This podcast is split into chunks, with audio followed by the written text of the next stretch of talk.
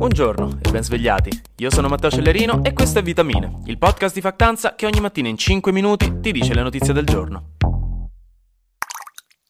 Ci sono notizie grosse da Hollywood, raga, notizie grosse e no, non perché vogliono fare un sequel del Grinch, quello sì che sarebbe rivoluzionario, ma perché è ufficialmente partito lo sciopero più grande degli ultimi 60 anni. Già da settimane è in corso uno sciopero del sindacato degli sceneggiatori, che sono abbastanza arrabbiati perché le case di produzione non vogliono pagarli abbastanza. Ora anche la SAG-AFTRA ha deciso di iniziare a scioperare ufficialmente, dove la SAG-AFTRA è un nome strano che sta per Screen Actors Guild, American Federation of Television and Radio Artists, e riunisce fondamentalmente fondamentalmente diciamo, è un sindacato che riunisce una quantità enorme di attori di Hollywood, anche stranieri, che hanno quindi deciso di scioperare in 160.000 perché non sono riusciti a trovare un accordo con i rappresentanti delle case di produzione cinematografica per rinnovare in maniera equa il contratto collettivo degli attori. Un contratto collettivo che oggi è considerato obsoleto visto che si basa molto sull'idea di replica per calcolare i pagamenti del diritto d'autore degli attori, ma col fatto che oggi tutto funziona con lo streaming, questo meccanismo non funziona più funziona male e quindi questo diritto d'autore si è andato a perdere. Le case di produzione però dal loro canto non vogliono rinegoziare e anzi stanno litigando sempre più forte anche con gli sceneggiatori, perché per esempio uno dei rappresentanti delle case cinematografiche negli scorsi giorni ha dichiarato che aspetteranno che lo sciopero prosegua finché gli sceneggiatori non andranno in bancarotta o perderanno casa, così che potranno riprendere a negoziare con molte meno pretese.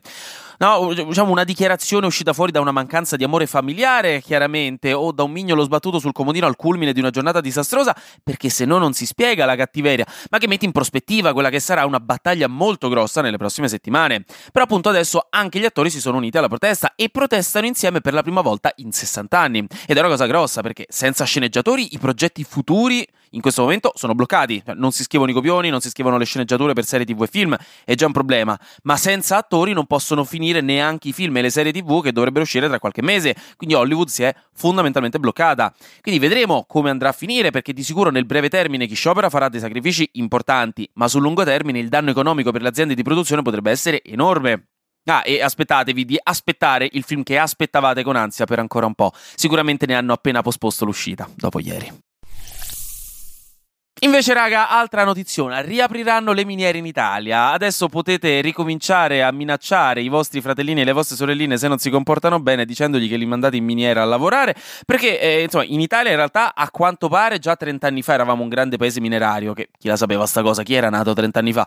Poi, però, le miniere sono state quasi tutte chiuse. Però, appunto, in questo periodo storico si sta parlando tanto della necessità di rendersi maggiormente indipendenti a livello europeo, da un punto di vista economico, ma soprattutto geopolitico, dai grandi paesi esportatori materie prime, specialmente dalla Cina, perché molti minerali e metalli rari, tipo litio e cobalto per dirne due, sono sempre più necessari per il funzionamento dei nostri sistemi economici, vista la loro importanza nella produzione di tutto ciò che è elettrico, d- dal cellulare appunto alle macchine, e per le tecnologie di energia rinnovabile e transizione ecologica.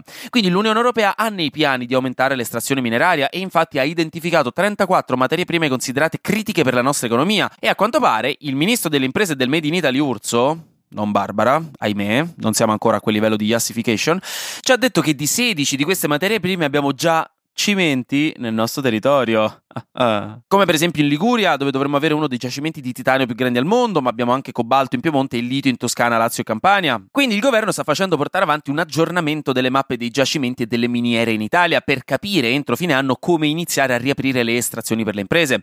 A livello internazionale stiamo già dialogando amabilmente con la Francia e la Germania per cooperare su questo aspetto, visto anche che secondo alcuni studi entro il 2040 il nostro fabbisogno di queste materie prime critiche aumenterà di 11 volte e sebbene l'Italia sia leader europeo e qui raga ci meritiamo per una volta una bella pacca sulla spalla per il riciclo di questi prodotti e materiali, che potrebbe aiutare entro il 2040 a soddisfare dal 20 al 32% del nostro fabbisogno, comunque bisognerà attivarsi.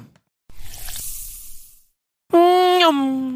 Flash News. Si è trovato un sospettato dell'incendio della Venere degli Stracci di Napoli, il 32enne Simone Isaia, che però non è una persona particolarmente degna di nota, quindi darvi dettagli sulla sua vita mi sembra inutile. Fatto sta che si dichiara innocente e lo interrogherà la polizia. Due panel di esperti dell'Organizzazione Mondiale della Sanità hanno confermato che l'aspartame può essere cancerogeno, ma comunque per ora si conferma il dato per cui consumarne in quantità moderate è sicuro. E per quantità moderate si intende che una persona di 60-70 kg non dovrebbe superare le 9-14 lattine di coca zero al giorno. Che se lo fate, regà, nel senso, eh, ditecelo perché vi diamo una mano, perché chiaramente qualcosa non va.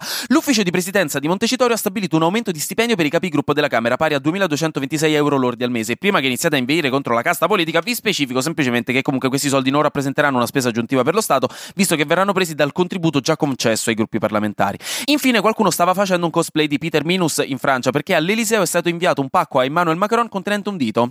Un dito umano, chiaramente mozzato dalla stessa persona che lo ha inviato, persona che si è scoperto avere una seria patologia mentale e quindi sarà preso in carico dal sistema sanitario francese. Infine, chiudo la settimana parlando di intelligenza artificiale, perché noi stiamo lavorando troppo per essere intelligenti in maniera naturale. Regà, quest'estate riposatevi, lasciate fare tutto a ChatGPT, male che va, ci ripensiamo a settembre se qualcosa va male. No, in pratica Elon Musk ha fondato un'altra società, la XAI, che vuole appunto studiare l'intelligenza artificiale e crearne una, anche se Musk ha dichiarato che l'obiettivo è comprendere la vera natura dell'universo. Vabbè. Mentre Google ha ufficialmente lanciato in Italia Google Bard, che è la loro personale intelligenza artificiale stile ChatGPT, con cui potrete chiacchierare quando vi sentite soli e fargli le stesse domande che scrivereste nella barra di ricerca di Google e a cui ricevereste la stessa risposta. Semplicemente questo qui tra una ventina di anni hackererà il nostro conto in banca e spegnerà i respiratori da tutti gli ospedali se non gli lasciamo il controllo del pianeta. Dai, sto scherzando, ovviamente, se volete giocarci un po', basta scrivere Google Bard su Google e ve lo trova.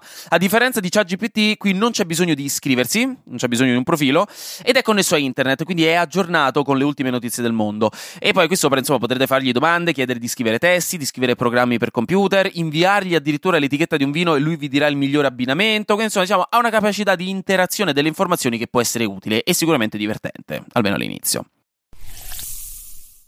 Anche oggi, grazie per aver ascoltato Vitamine. Noi ci sentiamo lunedì, perché sarà successo di sicuro qualcosa di nuovo e io avrò ancora qualcos'altro da dirvi. Buona giornata e buon weekend.